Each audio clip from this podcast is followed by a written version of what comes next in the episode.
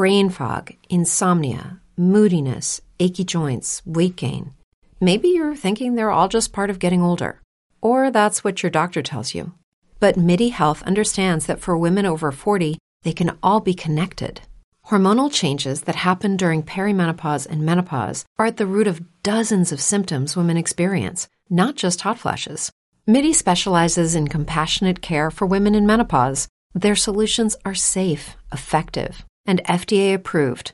Plus, they're covered by insurance. A convenient telehealth visit with a MIDI clinician can be your first step to getting personalized care. They'll tailor a treatment plan for your symptoms and health history so you can get back to feeling great. 91% of MIDI patients get relief from symptoms within just two months. When your body changes, your care should too. Book your virtual visit today at joinmidi.com. That's joinmidi.com. Diana Calderón, en hora 20 de Caracol Radio. Bienvenidos a Hora 20, bienvenidos a buscar entendimientos, a una mirada, a un recurso al que están acudiendo tanta oposición como el gobierno, la calle, pues en los últimos días distintos sectores políticos han invitado a manifestaciones con el objetivo de apoyar o ir en contra de las reformas que plantea el gobierno de Gustavo Petro. Vamos a analizar ese recurso, las implicaciones y los motivos por los cuales los sectores políticos ahora acuden a la calle. Después una mirada a los cambios que podría tener la obra de la primera línea del metro en Bogotá. Luis Guillermo Vélez, abogado, columnista, secretario general de Presidencia, exintendente de Sociedades. Muy buenas noches y gracias por acompañarnos. Diana, muy buenas noches a ti, a los oyentes y a todas las compañeras y compañeros de panel. Sandra Borda, politóloga, profesora de la Universidad de los Andes, columnista, me encanta saludarla. Hola Diana, muy buenas noches. Un saludo para usted, para los compañeros de panel y por supuesto para la audiencia senador de la República por el Pacto Histórico Alexander López. Buenas noches. Diana, muy buenas noches. Cordial saludo a todos los oyentes a esta hora y un saludo muy especial a mis compañeros de PAN. También con nosotros el profesor Jairo Libreros, abogado, experto en asuntos de seguridad. Hola, B. Hola, B. Feliz año para todos. Un poco tarde decirlo a estas alturas del partido, pero no había tenido la oportunidad. Un saludo especial a todos los oyentes de Hora 20. A casi seis meses de la llegada del nuevo gobierno, el país volverá a presenciar un escenario de movilización social, esta vez motivado tanto por el gobierno nacional que busca apoyo en sus reformas como por las protestas en contra de las políticas impulsadas por el gobierno. Las mismas reformas de las que, por cierto, no se conoce su contenido total y decisiones del presidente Petro. La fecha por ahora sería la misma para ambas movilizaciones, 14 de febrero, aunque tanto el gobierno como la oposición buscan que la jornada de protesta no se cruce. Por ahora el presidente Petro ha hecho un llamado a discutir en las calles las reformas y a utilizar la plaza pública como un lugar de discusión por lo menos en lo que tiene que ver con la reforma de salud cuyo texto pues no se conoce en su totalidad. Y aunque esta tarde el ministro del Interior, Alfonso Prada, planteó que lo que hace el presidente no es convocar manifestaciones, sino tener un diálogo con la ciudadanía y atender las inquietudes, pues todo parece indicar que se trata de una marcha y en las marchas pues un diálogo no es posible. Sin embargo, no es la primera vez que miembros del gobierno o del partido de gobierno llaman a la calle. En noviembre, el ex senador Gustavo Bolívar lo hizo al convocar manifestaciones para celebrar los 100 días del gobierno y en septiembre lo hizo Alfonso Prada al llamar a la movilización popular para que se aprobara la reforma tributaria, aunque después aclaró que su intención era apelar al apoyo popular que eligió al presidente. La protesta de la oposición liderada esta vez por el representante de la Cámara, Miguel Polo Polo, tiene como objetivo rechazar aumento de precio de gasolina, pedir claridad sobre el futuro de hidrocarburos, establecer rechazo a las reformas de salud, pensiones, laboral, en fin. Y antes de empezar, yo quiero recordar, y lo dice en su columna del País América hoy Juan Pablo Calvás, que en, hace 15 años el expresidente Álvaro Uribe decía Colombia está en la fase superior del Estado de Derecho que es el estado de opinión. Aquí las leyes no las determina el presidente de turno, difícilmente las mayorías del Congreso. Todas son sometidas a un riguroso escrutinio popular. Días después dijo, en este estado donde se vive esta etapa superior del Estado de Derecho, es el estado de opinión. Lo único sostenible es aquello que recibo en la conciencia y en el corazón de los ciudadanos. Haciendo Petro lo mismo que hizo Uribe en su momento, podría ser comparado. ¿Qué busca el gobierno y la oposición en llamar a la calle? Es una estrategia que, ¿cómo entienden ustedes? ¿Por qué se acude a esa herramienta para impulsar o presionar? ¿Cómo leen lo que viene pasando en política? Sandra. Pues Diana, yo empezaría por, por, hacer un poco una claridad conceptual sobre lo que significa eh, la protesta y las manifestaciones públicas. Eh, es una instancia de participación a la que acude la sociedad civil, a la que acuden los ciudadanos cuando sienten que por alguna razón los partidos políticos o las instancias gubernamentales no están respondiendo a sus reivindicaciones o a sus necesidades. Es decir, si se trata de grupos de personas que eligieron uno que otro partido en el, en el Congreso o eligieron uno que otro partido para ir a la presidencia, simplemente sienten que ninguno de esos partidos ni ninguno de los líderes políticos le está dando trámite a las motivaciones que llevaron a la gente a votar por ellos. Es también un escenario que utiliza la gente que por alguna razón no votó, no sintió representadas sus preferencias políticas y por tanto siente que necesita espacios de participación que no son los clásicos de la democracia representativa. Entonces, a mí me parece no menos que paradójico que sean los partidos políticos del lado de la oposición y el gobierno mismo los que estén convocando a la protesta social. Ese no es el sentido de la protesta social. La protesta social no está ahí para legitimar a nadie. La sociedad civil y sus organizaciones recurren a ese ejercicio de participación autónomamente cuando lo encuentran necesario. Entonces, yo sí siento que eh, es, un escenario un tanto paradójico que aquellos que han sido elegidos para ocupar cargos, ya sea en el legislativo o en el ejecutivo, eh, estén allí convocando a la gente para que se manifieste en una u otra dirección, cuando son ellos los que están representando a la ciudadanía y deberían responder a las reivindicaciones de la ciudadanía. Yo siento que hay un poco de, de, de, manoseo, si usted quiere, por feo que suene el término, de las organizaciones sociales y de la sociedad civil cuando se la está convocando de un lado o del otro para que rechace el gobierno como representación de la oposición o para que le otorgue mayores niveles de legitimidad a un gobierno que fue elegido por los ciudadanos en las urnas.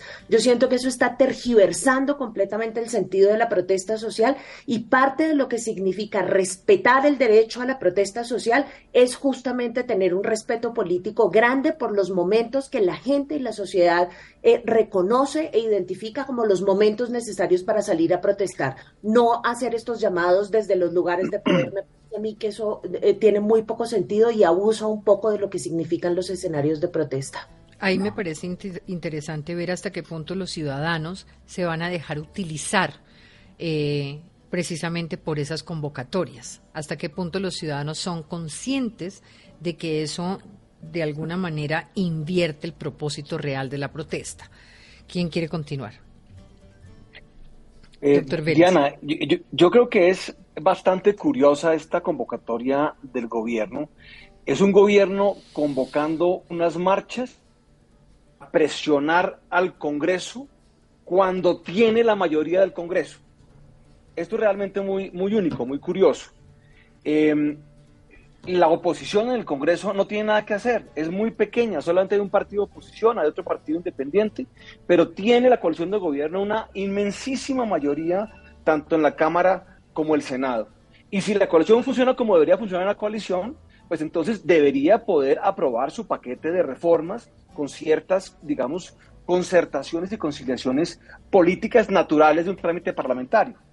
Entonces el Congreso, eh, perdón, el gobierno está convocando unas marchas para presionar a su propia coalición de gobierno, para imponerle, supone uno, una, una receta completa, unas reformas a las cuales me imagino yo que esa coalición no podrá ni siquiera comentar, ni cambiarle una coma, ni ponerle un punto aquí y allá, porque entonces la gente enfurecida en la calle la va a presionar. Me parece realmente muy curioso y muy particular. Coincido también con lo que acaba de decir Sandra em, sobre esto. Yo no, digamos, no me acuerdo de una situación similar de un gobierno convocándose a sí mismo una marcha para presionarse a sí mismo em, y, a, su coalición de gobierno. Em, y yo creo que esto realmente es en cierta medida el requiem de esta coalición. Yo no creo que esta coalición aguante estas presiones. Es una coalición en realidad bastante frágil. Le ha funcionado al gobierno hasta ahora, pero me parece a mí que con estos puntillazos el gobierno la está empezando a fragmentar seriamente. Veremos a ver qué pasa. Ya el presidente del Senado el día de hoy en entrevistas radiales por las mañanas fue bastante, eh, digamos, eh, o estuvo bastante, digamos, escéptico de esta medida gubernamental y el ministro del Interior hoy, pues un poco reinterpretando al presidente, veremos a ver qué pasa. Con lo cual usted dice, es una forma de presión a un Congreso en el que tiene mayorías, pero también es presión a esa coalición para evitar que se fracturen esas mayorías con las que cree que cuente. Pues yo no sé si es para que Produciendo un efecto contrario. Eh, eh, se puede, claro, lo que le puede pasar es que se le fracturen las mayorías, por supuesto. Jairo. Diana, la convocatoria del presidente yo no creo que sea un ejercicio de democracia deliberativa. No busca plebiscitaria, como decía Ramiro Bejarano. O como decía el profesor Bejarano, es un ejercicio plebiscitario, pero es un ejercicio mucho más complicado. Creo que es un ejercicio autoritario y populista del poder presidencial. Autoritario de manera particular, porque en última instancia lo que pretende o el mensaje que envía es un mensaje desinstitucionalizador, desconoce el Congreso de la República como el lugar natural donde se adelanta el proceso de construcción legislativa, pero también es populista y en eso desarrollo una idea del doctor Vélez, porque creo que es populista porque busca atar la suerte de la discusión de diferentes proyectos a lo que va a ser el proceso electoral del mes de octubre de este año, donde elegimos eh, gobernadores, alcaldes, concejales, diputados y demás. Y ese ejercicio lo que busca es quizás extender la capacidad de una coalición que hoy día es fuerte en el Congreso, pero como dice el doctor Vélez, es frágil en muchos aspectos. Y por último, yo creo que también hay algo que es mucho más delicado y ojalá me equivoque, pero creo que por lo menos en el ámbito de la reforma de salud, el tema no está terminado, no está listo, no hay los ajustes necesarios. Eh, si tuviéramos un articulado, muy seguramente tendríamos ya la oportunidad, algunas voces expertas en política pública o por lo menos diferentes voces autorizadas tendrían la oportunidad de, conversar, de, aportar, de fortalecer las iniciativas de política pública. Entonces creo que es un ejercicio autoritario y populista del poder que desconoce por completo la esencia de lo que puede ser el fortalecimiento deliberativo de una democracia liberal como la colombiana. Alexander López. Diana, muchas gracias. Eh, bueno, lo primero es que pues hay que recordarle a la opinión pública que gana un gobierno proponiendo unas reformas. O sea, nunca al país se le negó la intención que teníamos o que tiene hoy nuestro presidente Petro de producir reformas en el sistema de salud, y es lo que está ocurriendo, de producir reformas al sistema laboral y de producir reformas al sistema pensional. De hecho, Colombia es uno de los países más desiguales de la región y quisiera pues hoy la, la, llamada oposición grande, pequeña o mediana, pues obviamente haber producido todos esos cambios que en su momento nos tienen hoy en los países, en el país en una condición absolutamente compleja. Las condiciones de pobreza son elevadísimas, casi el 20% de la población está en pobreza. Entonces quisiera la oposición que el país se mantenga igual, con grandes beneficios para los grandes poderes económicos, con grandes beneficios para el sector financiero, y obviamente los trabajadores en condiciones de informalidad, eh, el sistema de salud, un sistema de salud eh, que lleva ya más de 30 años y que tiene que generarse en cambios porque el sistema de, de, salud hoy no llega de manera integral a la población y eso hay que hacerlo. Y obviamente un sistema pensional que de no producirse reformas, pues obviamente va a llevar un profundo déficit y obviamente un recorte de recursos que se requieren para producir inversión social y donde los recursos justamente de eh, nuestro sistema pensional están siendo pues eh, eh, malgastados, utilizados, lo digo entre comillas, porque finalmente esos recursos eh, deben generar grandes utilidades para poder tener un sistema equitativo e integral que se requiere. Entonces se han construido una cantidad de, sofismas y de mentiras a partir de estas tres reformas, pues que creo que son las, las que están generando esta, esta movilización que está proponiendo la oposición. Además, qué bueno que la oposición esté convocando a, eh, a la movilización social. Lo primero que hay que decir, nuestro gobierno jamás le va a disparar a la cabeza a, los jóvenes, ni tampoco va a, generar montajes, ni va a generar represión brutal como ha ocurrido en este país. Eh, todo lo contrario, eh, lo que hemos escuchado de nuestro presidente, de nuestros ministros, es que se respeta el derecho a la protesta de la oposición.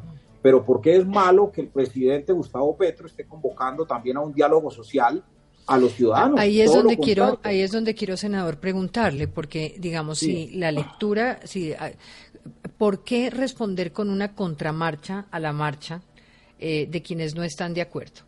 ¿Cómo se genera un diálogo convocando a una marcha en las calles? Eh, ¿Por qué no se soluciona? ¿Por qué no se solucionan eh, y se resuelven y se convence de esos planteamientos a quienes están llamados a legislar en los escenarios donde toca. Diana, nunca en la historia de nuestro país habíamos construido un plan de desarrollo con la participación de más de 100.000 colombianos y colombianas, que fue lo que ocurrió en Todavía no. Brain fog, insomnia, moodiness, achy joints, weight gain. Maybe you're thinking they're all just part of getting older, or that's what your doctor tells you. But MIDI Health understands that for women over 40, they can all be connected. Hormonal changes that happen during perimenopause and menopause are at the root of dozens of symptoms women experience, not just hot flashes. MIDI specializes in compassionate care for women in menopause. Their solutions are safe, effective, and FDA approved. Plus, they're covered by insurance. A convenient telehealth visit with a MIDI clinician can be your first step to getting personalized care. They'll tailor a treatment plan for your symptoms and health history so you can get back to feeling great. 91% of MIDI patients get relief from symptoms within just two months. When your body changes, your care should too. Book your virtual visit today at joinmidi.com. That's joinmidi.com. Every day, we rise, challenging ourselves to work for what we believe in. At U.S. Border Patrol, protecting our borders is more than a job, it's a calling agents answer the call, working together to keep our country and communities safe. If you're ready for a new mission, join U.S. Border Patrol and go beyond. Learn more at cbp.gov/careers. Ha ocurrido, ¿no? Todavía no ha ocurrido. 90 mil protestas, propuestas que vamos a ver si van a ser tenidas en cuenta. Bueno, vamos, vamos hacia allá, Diana, vamos hacia allá, porque generalmente la gran mayoría de las propuestas se concentran en el derecho a la salud, a la educación, a la vivienda, a la protección del medio ambiente, que obviamente deben ser recogidas por nuestro plan de desarrollo y nosotros pues desde el Congreso vamos a, a respaldar para que esto se dé. El presidente nos está invitando y desde el principio nos ha invitado a los congresistas, al pacto histórico, al movimiento social, para que mantengamos haciendo presencia eh, en el territorio, hablando con las comunidades, hablando con, con, los, con los pueblos negros, indígenas, campesinos, con los trabajadores, con los pensionados, y es justamente es generar pedagogía de las transformaciones y los cambios que están haciendo. El presidente todo el tiempo lo ha planteado y se lo ha dicho al país. Hoy está convocando a un gran diálogo social para el 14 que coincide naturalmente o, a propósito, como, se quiera plantear, con el derecho a la protesta social que tiene la oposición. Yo lo que creo ¿Cómo se imagina usted el escenario de un diálogo? La gente sale a la calle y cómo hablamos con esas personas. Nosotros, por ejemplo, vamos a estar en plaza pública, vamos a convocar a la Plaza de Bolívar y vamos a convocar en todo el país ¿sí? a, cientos y miles de ciudadanos que quieran escuchar cómo sería o cómo va a ser nuestra reforma laboral, cómo va a ser nuestra reforma a la salud y cómo va a ser la reforma a la pensional. Eso lo vamos a explicar. Pero en el Congreso también, Diana, es que en el Congreso... vamos a diálogo es un ejercicio de escucha de la gente. ¿Ustedes van a convocar a la gente para que los escuchen?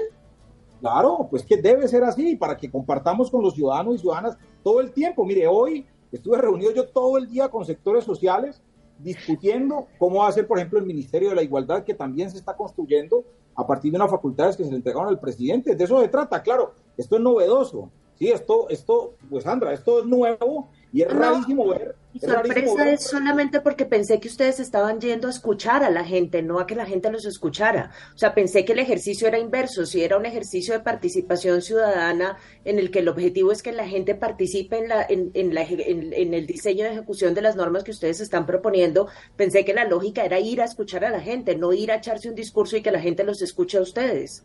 No, no, no, Sandra, no es echarse un discurso. La narrativa que han construido es que la reforma a la salud va a despedir a miles y cientos de trabajadores, va a acabar con las eh, IPS, va, mejor dicho, nos va a llevar a una situación pues de, no prestación al servicio de salud. La responsabilidad de esa narrativa que usted dice que se ha construido no es la falta de transparencia en mostrar en qué consiste el articulado de la reforma.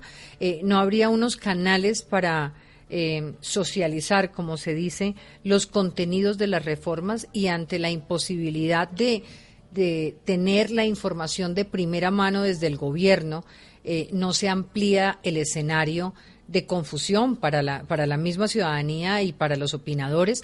Yo me pregunto, eh, en un gobierno que propone el diálogo y claramente en una plaza pública pues es muy difícil construir un diálogo de doble vía, eh, ¿a quién le quiere hablar el gobierno? ¿A quién le está respondiendo el gobierno cuando cita una contramarcha? Pero también a quién le quiere hablar la oposición. Pero es que, Diana, ¿cuál es el problema de convocar el mismo día que la oposición convoca a ciudadanos a una protesta pacífica? Que parecería una medición de fuerzas que termina por polarizar escenarios de, la sociedad. Yo no voy a ir a medir fuerzas, yo no voy a ir a medir fuerzas con ningún congresista de la oposición o con o con, diríamos nosotros, eh, o con sectores que se oponen a... Porque además imagínense el escenario del 14 de febrero. Mientras miden fuerzas, oposición y gobierno, la ciudadanía queda en la mitad, con muy poca capacidad para escuchar y opinar y paralizada en su posibilidad de movilidad y posibilidad laboral y demás. Entonces yo lo que me pregunto un poco acá en ambos lados, ¿no? Es si si le aprendieron tanto al expresidente Álvaro Uribe en el petrismo que la están convocando y la oposición sigue eh, tratando de eh, ir al estado de opinión que en ese mm. momento tomó tanta vigencia para discutir unas reformas que no serán discutidas, sino medir fuerza contra, por las reformas. Diana, Diana, nosotros no tenemos nada que aprender del uribismo. Justamente por eso ganamos las elecciones el 19 de junio, porque le ganamos al uribismo, le ganamos a esas prácticas impositivas que le quitaron miles y cientos de derechos a los trabajadores, ¿sí? a los pensionados, que le quitaron miles y cientos de derechos a, los colombianos y colombianas. Y hoy estamos convocando a un diálogo permanente con los ciudadanos y ciudadanas. A mí no me parece nada de, malo ni de grave que hoy estemos planteando una forma, diríamos nosotros, distinta de gobernar y distinta de comunicarle al país. Claro, la coincidencia es que al mismo día, pero no es coincidencia. Es a propósito también de que ese mismo día se escuchen las voces de la oposición, pero también las voces del gobierno y de quienes apoyamos el gobierno.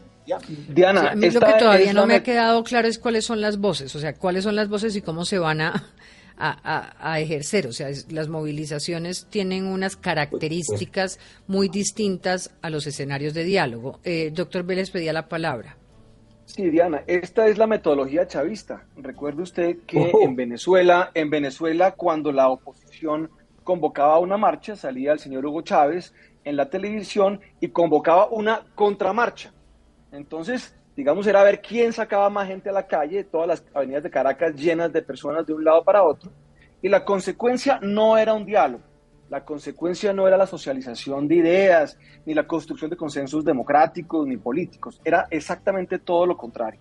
Una gran polarización del país, una división del país en dos grandes bandos. Y me preocupa muchísimo lo que va a pasar el 14 de febrero, porque Colombia, pues como ustedes lo saben muy bien, tiene un gran historial de violencia. Y esperemos realmente que esto que acaba de, de hacer el gobierno, de convocar una marcha masiva el mismo día en que la oposición la convoca, puede resultar en actos eh, eh, de violencia que serían, me parece a mí, responsabilidad del gobierno. Diana, una, un punto adicional, eh, porque quisiera aclarar algo, que una discusión es la discusión sobre el qué y la otra sobre el cómo. Yo, senador, particularmente estoy de acuerdo con la necesidad de reformar el sistema de salud, estoy de acuerdo con la necesidad de reformar el sistema de pensiones. Creo que este es un país tremendamente desigual, en todo eso coincidimos y tal vez porque en todo eso coincidimos y porque estoy convencida de que esas reformas son necesarias fue que voté eh, por, por, por, el gobierno de Gustavo Petro. Ahora, las divisiones grandes que tenemos y, y, el lugar en donde creo que uno tiene que tener mucho cuidado es en el cómo. ¿sí? Eh, lo, lo primero es que yo encuentro tremendamente loable que estén tratando de entrar en contacto con la ciudadanía para construir estas reformas. eh, porque entiendo que el objetivo no es solamente explicarle a la ciudadanía las reformas que tengan en la cabeza, sino que la ciudadanía también exponga eh, sus, sus, iniciativas y sus preocupaciones y fortalecer ese vínculo entre la clase política y la ciudadanía me parece de la mayor importancia. Ahora, si uno mira la experiencia de los diálogos regionales vinculantes, eh, es necesario que ustedes le, le, clarifiquen al país cuál es la forma en la que se están tramitando las iniciativas de la ciudadanía, cuál es la forma en la que ese ejercicio de sentarse a escuchar a la gente se está traduciendo en política pública, cuál es el mecanismo porque de lo contrario vamos a tener que entrar necesariamente en la sospecha de que esto no es solamente un ejercicio de diálogo y escucha, sino es un ejercicio que está destinado a obtener mayores niveles de legitimidad para el gobierno y para que el gobierno le demuestre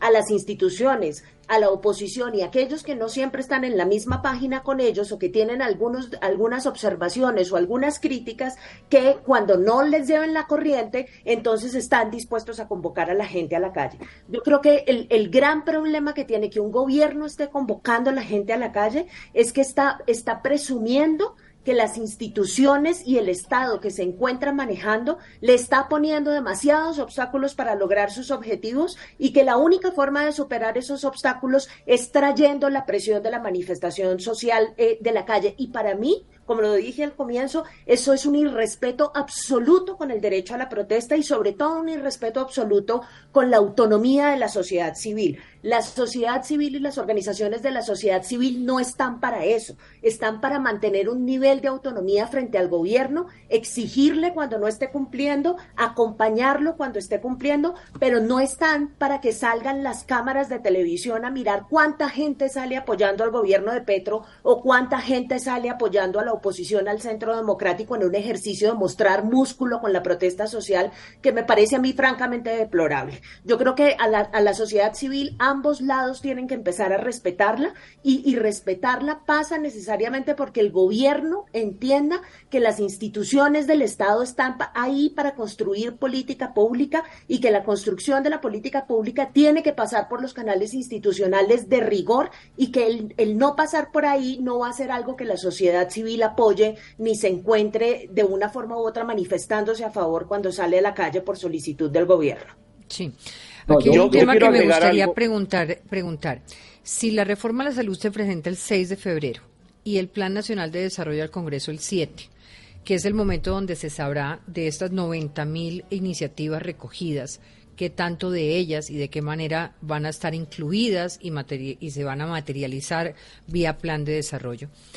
Convocar, tanto por unos como por otros, una protesta ocho días después ¿Cuál es el sentido si no es medir fuerzas? Digamos, medir fuerzas en términos de cantidad y no de calidad ni de, ni, ni de conversación. Porque en ocho días es muy difícil que una ciudadanía pueda tener una comprensión total desde los medios, desde el mismo gobierno, de la reforma que se está planteando, ni siquiera en el Congreso, y tampoco a nivel del Plan Nacional de Desarrollo. Entonces, ¿cómo nos tragamos el cuento de que tanto oposición como gobierno están convocando. O sea, hay una irresponsabilidad en una oposición que no se lee todavía la reforma y que no conoce el plan de desarrollo y convoca para el 14. Es tan irresponsable la oposición como un gobierno que responde con una contramarcha cuando esa ciudadanía que quieren utilizar para legitimarse en ambos casos no conoce las reformas. O sea, ¿tiene algún sentido? Eso Yo creo que hay una como un solo pequeño detalle que permítame añadir a la pregunta que usted está haciendo, Jairo, dos segundos. Eso sin contar con que el nivel técnico de esas reformas es, es enorme. Y hay una razón por la cual existe la representación, y es que no todos estamos en condiciones de discutir sobre una reforma a la salud. No todos estamos en condiciones ni tenemos el suficiente nivel de conocimiento para aportar en una u otra materia o para manifestar nuestros desacuerdos. Por eso es que elegimos representantes. Si no fuese así necesario, estaríamos todos sentados con un computador en nuestras casas votando a favor, en contra y prescindiríamos del Congreso de la República. Es que nos estamos pasando por la faja la razón de ser de la, de la democracia representativa como si no tuviera ningún sentido de un día para otro. Diana, yo le sumo algo a lo que dice Sandra, que comparto la apreciación. Yo creo que tanto el gobierno y un sector importante de la oposición están en modo elecciones todo el año 2023. Van a atar la discusión de unos proyectos tan importantes como dice Sandra, con un nivel técnico muy alto, porque el tema de salud y el tema pensional demanda no solamente un conocimiento especializado, sino seguir una cantidad de estándares internacionales a los cuales Colombia está vinculado. El documento de respuesta de la OCDE en el año 2016, por lo menos en salud, es muy claro. Ahí está toda la carta de reformas que se puede hacer algo mejor, perfecto, pero no conocemos el articulado y no conocemos el articulado, además porque no está listo, porque la administración Petro y la oposición lo que buscan es atar es la suerte de esta cantidad de proyectos al resultado de las elecciones territoriales en octubre. Es un ejercicio de extensión del ámbito de discusión para garantizar si los proyectos ganan, que va a llegar mucho más fuerte el pacto histórico a las elecciones, o si la oposición logra establecer líneas de manejo eminentemente temático de política pública en las reformas, que igualmente es legítimo hacerlo. Eso hace parte de la discusión de una democracia representativa y liberal, pero todos están en modo electoral, desconociendo en última instancia que, como decía el, el senador López, que yo comparto lo que él dijo, Colombia necesita reformas, pero es que no conocemos el articulado, no sabemos para dónde va, no existe claridad. Aquí lo que está importando es el tema eminentemente electoral. Para el gobierno garantizar la coalición en el Congreso con unos buenos resultados en octubre y para la oposición evitando que esto ocurra y las reformas en la mitad del camino se pueden perder o pueden ser un fracaso. Bueno, Diana, yo creo Alexander López. Yo creo que, eh, pues lo primero es que yo tengo que un poco interpelar lo que ha dicho Sandra, de que, de que no podemos utilizar la opinión pública para llevarlos y traerlos. No, la opinión pública colombiana, si alguna opinión pública, si algunos ciudadanos saben de movilizaciones y conocen de este país, es, nuestra ciudadanía. De hecho, Colombia es un país que de manera permanente eh, viene ejerciendo la protesta social. Eh, y eso no lo podemos negar. Yo creo que entre más movilización ciudadana, mucho mejor. O sea, cada ciudadano asumirá si participa con la oposición o participa con esta forma de gobernar a través del diálogo social en esas convocatorias. Mire, yo le voy a decir algo. La ministra de Salud, Carolina Corcho, ha convocado a más de 12 audiencias en toda Colombia para dialogar con la ciudadanía sobre la reforma al sistema de salud. Y se coincide en lo mismo. Se quiere cobertura universal, llevar a que la salud en Colombia no sea un negocio, sino que sea un derecho fundamental y en eso tiene que enfocarse nuestra reforma a la salud. Ustedes aquí deben de tener absolutamente claro y el país, y es que justamente lo que se va a hacer al sistema de salud es garantizar que en Colombia los 50 millones de ciudadanos y ciudadanas tengan derecho a un sistema que los proteja y que los cuide como tiene que ser, como no ocurre hoy en el país. Hacia allá vamos. Y el día que veamos un mico que va a fortalecer la corrupción o que va a fortalecer a, los grandes capitales que están hoy detrás de la salud, detrás, pero los conocemos quiénes son, pues obviamente eso no lo vamos a permitir en una reforma y cuando estemos en la discusión del articulado, si salen ese tipo de propuestas, pues naturalmente las vamos a enfrentar nosotros también. O lo mismo en un sistema laboral. Es que eso se ha dicho, Diana, y se ha dicho, mi doctora Sandra y doctor Luis Guillermo, se ha dicho por todas las vías que queremos cambiar, y por eso fue que ganamos. Se ha dicho que queremos de un sistema laboral en Colombia que proteja los derechos de los trabajadores. Es que hacia allá vamos. O sea, nosotros vamos es hacia allá. Eso le molesta bastante a la oposición, que nosotros vamos a resolver los problemas y la crisis social que ellos generaron y hacia allá vamos. Y nosotros, como, como la oposición tiene derecho de convocar ciudadanos, nosotros también tenemos derecho a convocar ciudadanos al diálogo. O sea, ¿eso qué tiene de malo? Claro, eso es novedoso en el país. Y eso no es ni castrochavismo ni uribismo, porque mire, por un lado, nos dice Diana que eso es aprenderle al uribismo. Y por otro lado, nos dice el doctor Luis Guillermo que es castrochavismo. Bueno, pongámonos de acuerdo al fin que es.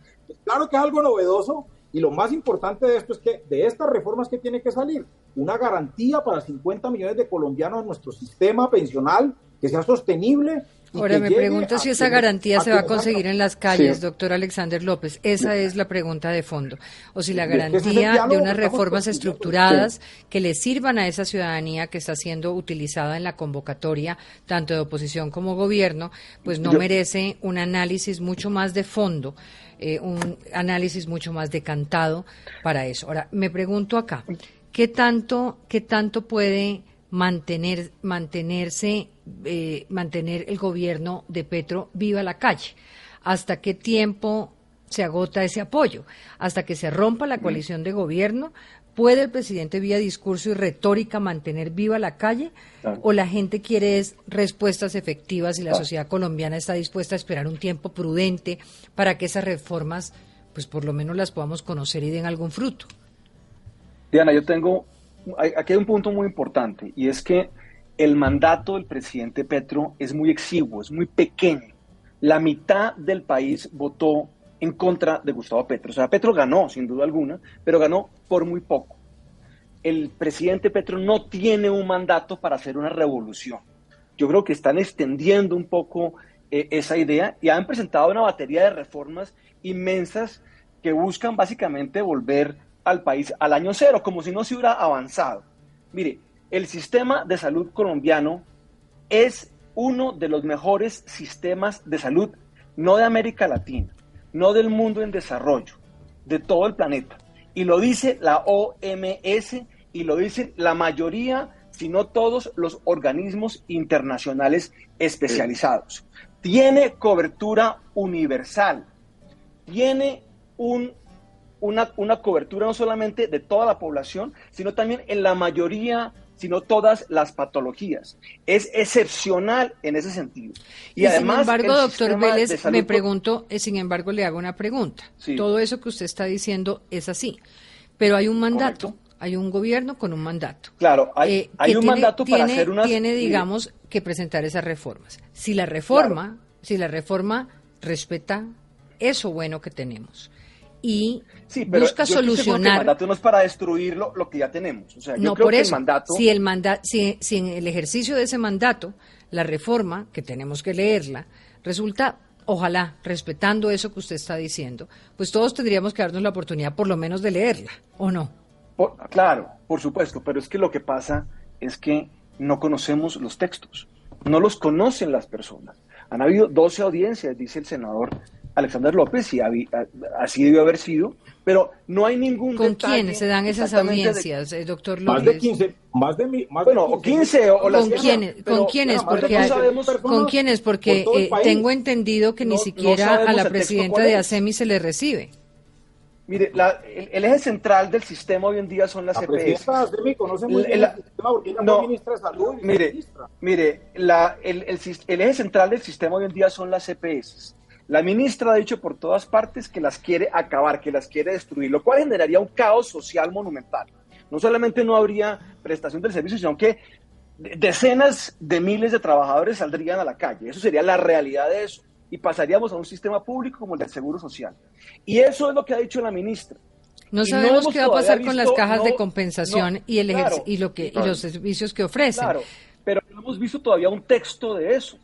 O sea, tendremos que ver cuáles son los textos porque ustedes lo acaban de decir, son, son, son reformas tremendamente complejas que un inciso, que un artículo pueden cambiar todo y crear incentivos perversos para destruir todo lo que se ha edificado durante el no, Doctor Luis Guillermo, perdóneme, perdóneme, pero yo en el tema de salud sí tengo que darle una claridad. Primero, la ministra ha ido a cuantos foros la han llamado, han atendido a cuantos sectores se ha requerido nuestro sistema de salud no es el mejor del mundo ni el mejor del planeta. No, no, no estoy diciendo, no, no estoy diciendo el mejor del mundo. Es de los mejores del mundo según la OMS. Pues está valorado, está valorado por las instituciones que tienen que dar eh, la calificación respectiva. Entonces, ¿no? duda, por ejemplo, no hay discusión. Pero entonces, Diana, dame dos minutos. Entonces, ¿cómo operará la salud en los demás países y en Colombia? Miren lo que ocurre. El hecho de que tengamos cobertura no significa que haya atención. O sea, la gran congestión que tenemos hoy en Colombia en los despachos judiciales obedece a que miles de colombianos y colombianas, al no tener acceso real, atención al sistema de salud, tienen que ir ante un juez para que se le garantice el derecho a la salud. En Colombia a diario mueren personas por falta de atención en salud. Y eso debo decirlo, no, no nos ganamos nada con tener un carnet. Pero mire, doctor, doctor Alexander, lo que pasa es que nos estamos desviando, nos estamos desviando porque yo insisto que vía redes sociales eh, y vía todo lo que ya conocemos, eh, hay una cantidad de información que puede no ser la del proyecto definitivo. Pero lo que la ministra ha dicho deja claros unos puntos que efectivamente acaba en vez de solucionar esos problemas que usted plantea. Entonces, si, si el proyecto va a solucionar eso que usted plantea, lo que ella llama la atención extramural, lo que ella llama una cobertura que tiene unas deficiencias en atención en algunos sectores del país. Tenemos que conocerlo. La pregunta es, ¿por qué convocar a las calles antes de explicarle a la ciudadanía correctamente y al Congreso de la República, que es el escenario legítimo, la reforma que defienden? Diana, le, le respondo esto, porque están llenando de mentiras al país.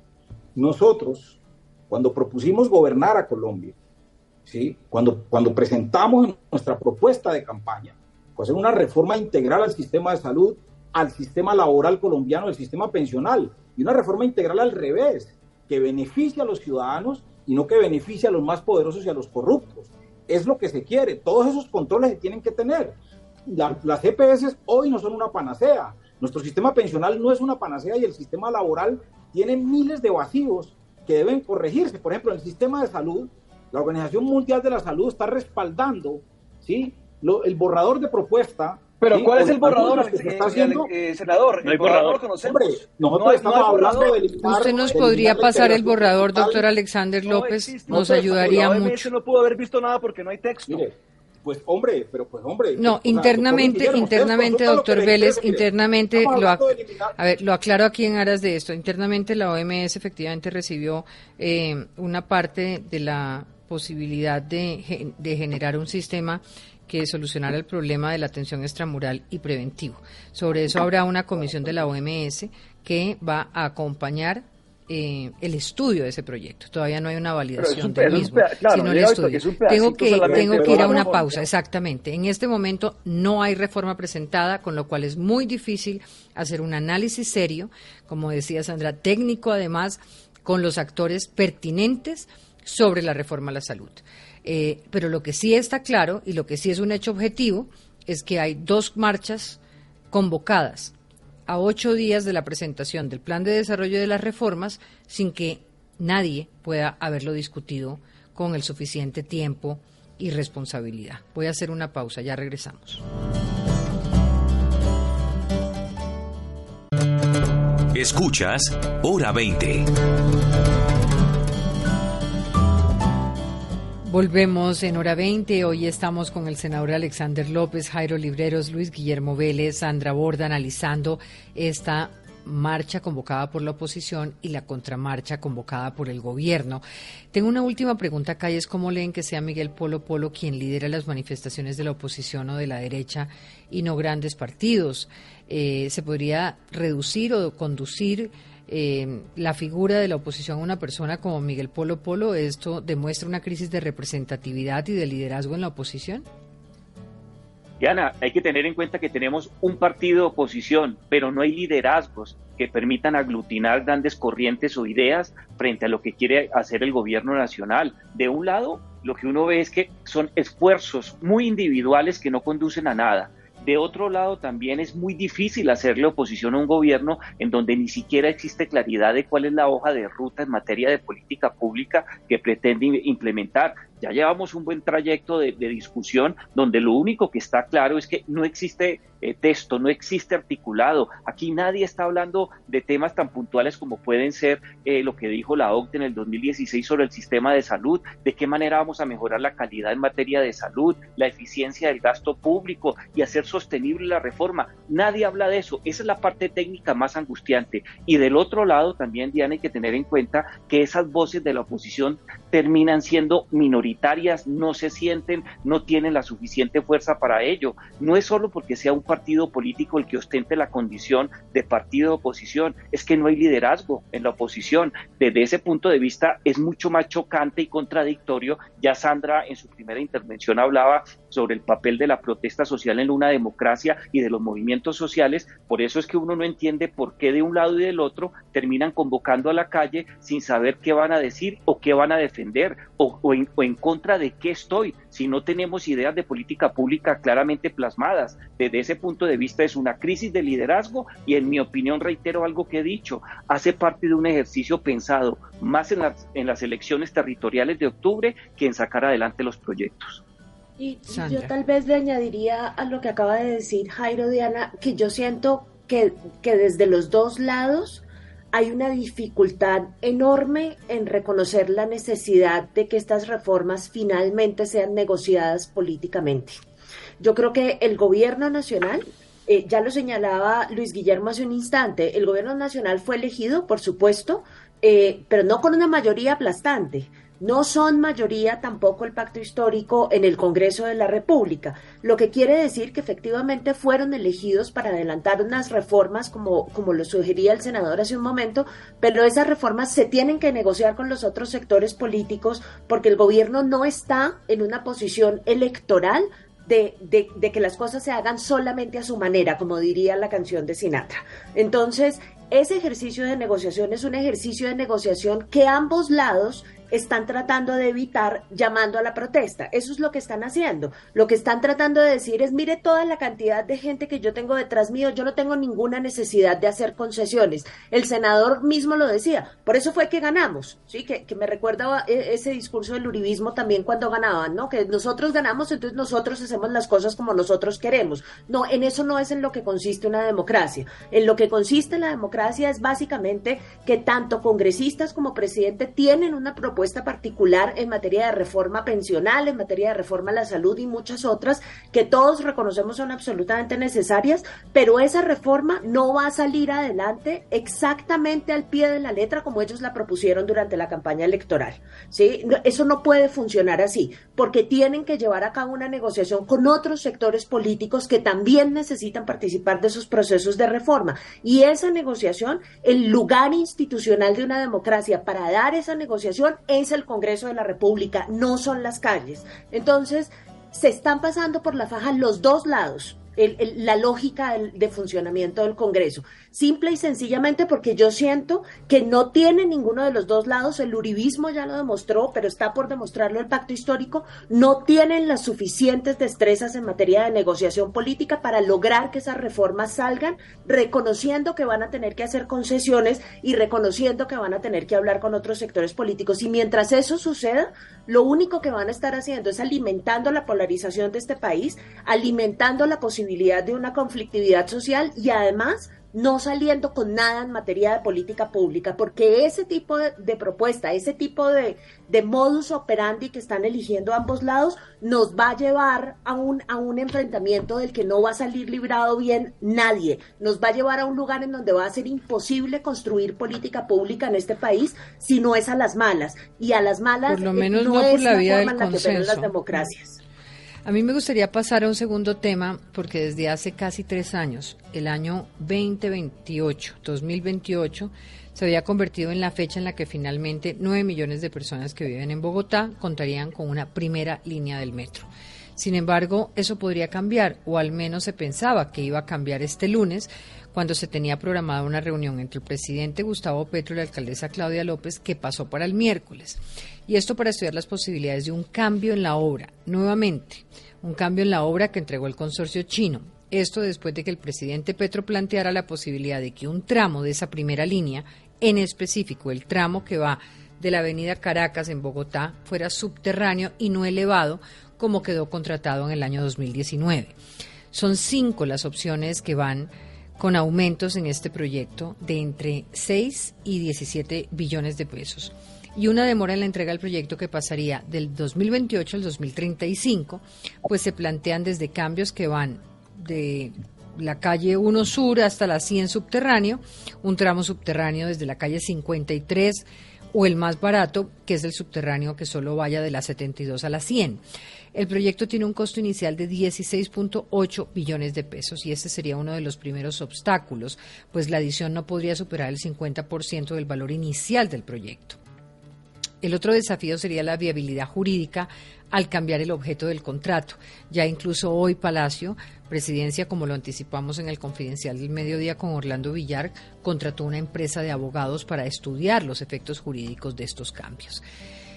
¿Cómo, ¿Cómo ven ustedes esto? O sea, digamos, aquí esto es un tema que vale la pena analizar, el cambio en estos diseños. Eh, estamos hablando de una discusión técnica o de una discusión política que le convenga a la ciudad. Eh, ¿Cómo lo ve usted, Luis Guillermo Vélez? Diana, yo creo que esto lamentablemente es un capricho de un caudillo de República Bananera. Eh, esto de cambiar el trazado de una obra a la mitad del camino, sin ningún tipo de soporte técnico, sin ninguna lógica urbana, realmente es, es absurdo. Los metros en el mundo son subterráneos y son elevados. La mayoría de metros del mundo, el metro de Nueva York, el metro de París, el metro de Madrid, el metro de, Londres, los metros en, en Asia tienen partes que son subterráneas y partes que son elevadas. Algunos tienen solamente partes elevadas. El metro de Medellín funciona muy bien y es totalmente elevado. Los metros en Asia tienden a ser metros elevados. Entonces esta idea que tiene eh, el presidente Petro, de que era alcalde, de que tiene que ser subterráneo, no tiene absolutamente ninguna lógica. En el mejor de los cinco escenarios que usted ha planteado, o que se han planteado el, de, el día de hoy, costaría algo así como 7 billones de pesos más sin ninguna, sin ningún tipo de lógica. No existe ninguna razón de fondo para gastarse 7 billones de pesos eh, más para que un tren vaya por debajo de la tierra, porque va a cumplir la función de transportar a los bogotanos de una manera mucho más rápida y mucho más eficiente, haciéndolo por encima. Y se puede hacer mucho más rápido.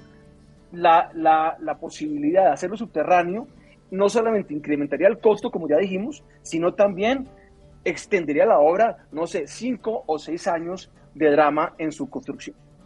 Doctor Alexander. Diana, Diana yo, yo, tengo una apreciación muy, eh, saco algunos elementos de, Luis Guillermo sobre ese particular. Yo creo que el, proyecto del metro en estos momentos entró en un limbo, en un limbo que estamos desde el año 42. Y me pregunto si esa discusión se va de nuevo a las elecciones de la alcaldía de Bogotá. Si, si vamos a volver a un tema que ya estaba superado, contratado y, empezó, y que ya había empezado su ejecución.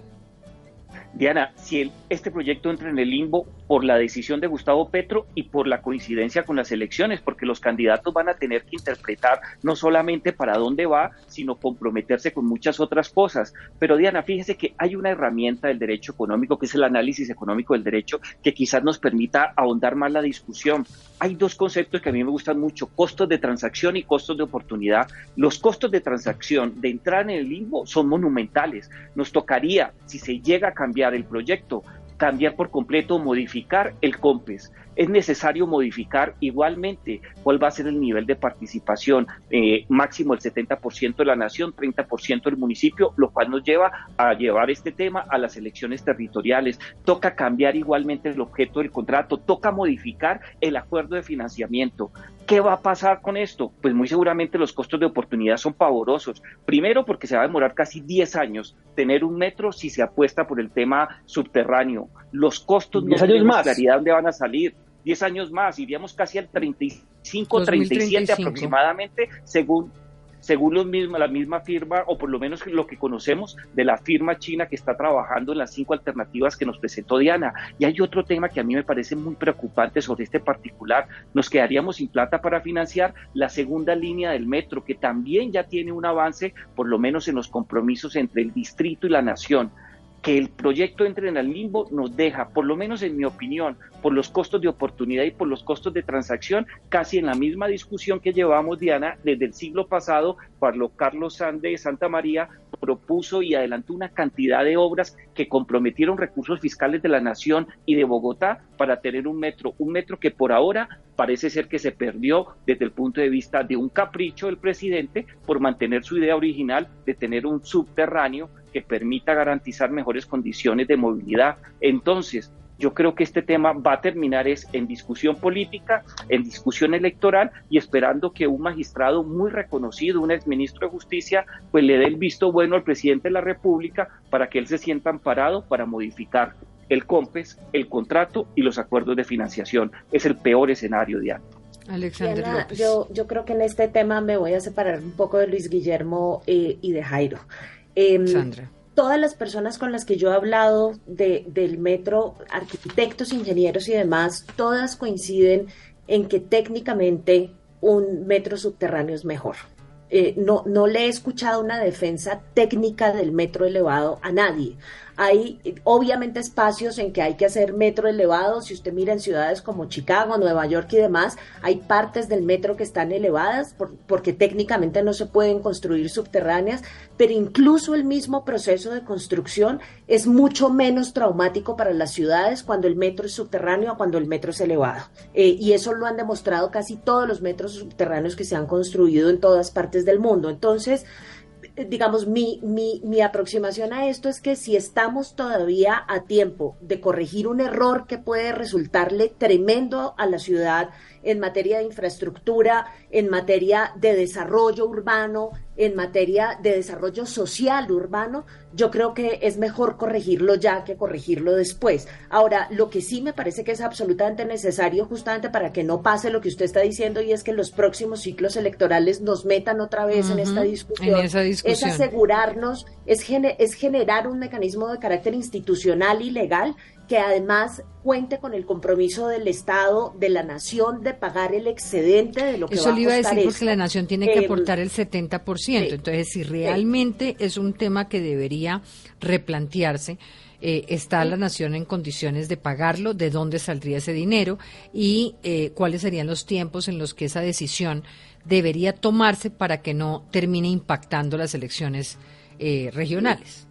Pero justamente yo creo que si estamos en este momento con un gobierno nacional que ha defendido un proyecto que yo sí de verdad siento que técnicamente es muy superior al de un metro elevado, deberíamos aprovechar esta oportunidad para involucrar directamente a la nación y de una vez por todas empezar un proceso de construcción de esta cosa, pues que ya lleva, o sea, ya, ya es casi un chiste, pues digamos la cantidad de aplazamientos, de estudios, de renders y de cosas por las que hemos tenido que pasar. Yo creo que tener al gobierno nacional en la página de una decisión técnica adecuada desde mi punto de vista es una cosa que se tendría que aprovechar ya para rectificar el camino eh, y comenzar un proceso de construcción no de la alternativa eh, de la alternativa disponible sino de la alternativa óptima para la ciudad.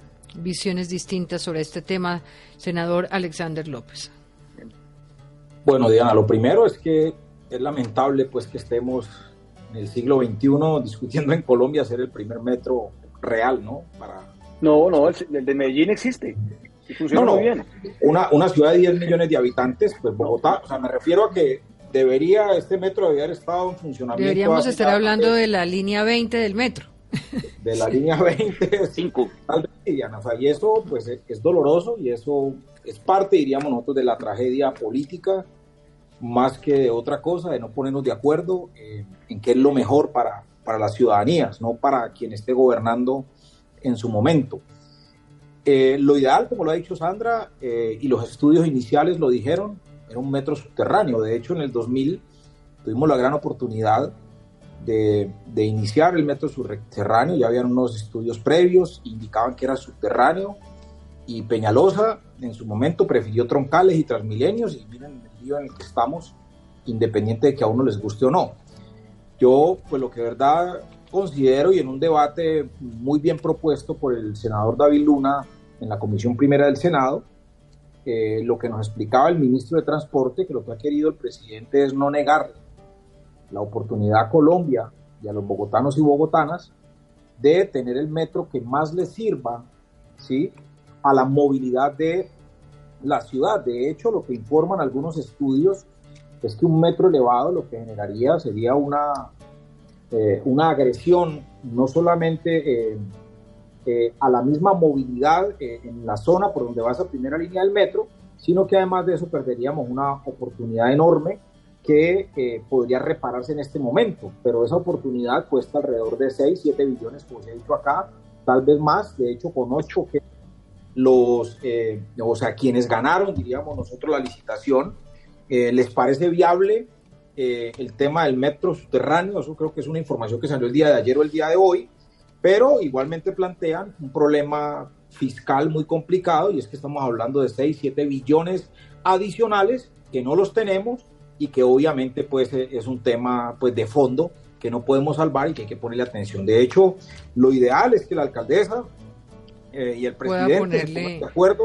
en qué es lo mejor para, para Bogotá, para el metro, para la, obra más importante de la historia del país, y ojalá pues eh, podamos eh, salir rápidamente de esta coyuntura. Sandra Borda, tengo una última pregunta antes de terminar porque se me acaba el tiempo y es que mañana arranca la cumbre del CELAC.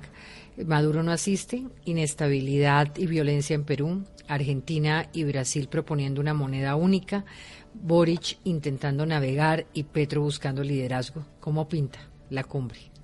Sí, muy, difícil, muy difícil, Diana, porque ese escenario de la integración regional cada día trae peores noticias. Estaba leyendo esta mañana que también existía la posibilidad de que, de que López Obrador no, no asistiera. Estamos en una coyuntura de muchísima, muchísima división. Esos organismos, la CELAC y la UNASUR y demás, que fueron creados en una época donde existían eh, consensos importantes de carácter político e ideológico entre mandatarios de izquierda hace, hace más de 10 años en la región, pues ya se desaparecieron. Las alternativas de izquierda que tenemos son todas muy distintas las unas de las otras.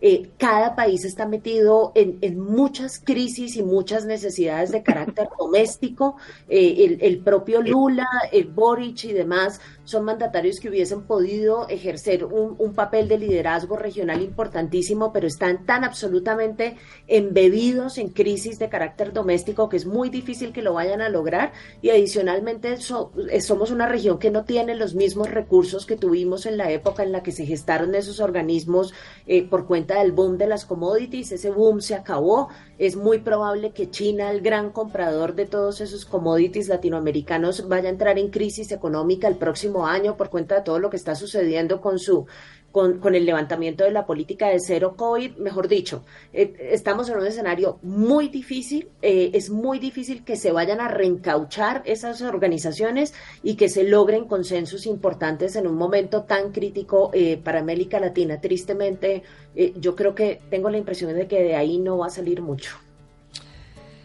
Jairo, usted quería decir algo adicional. Diana, un comentario adicional sobre el metro hay que tener en cuenta algo. Tenemos un contrato firmado y dos de las cinco justificaciones que se tuvo en cuenta para contratar la firma china es que es el gran experto en construcción de metros elevados.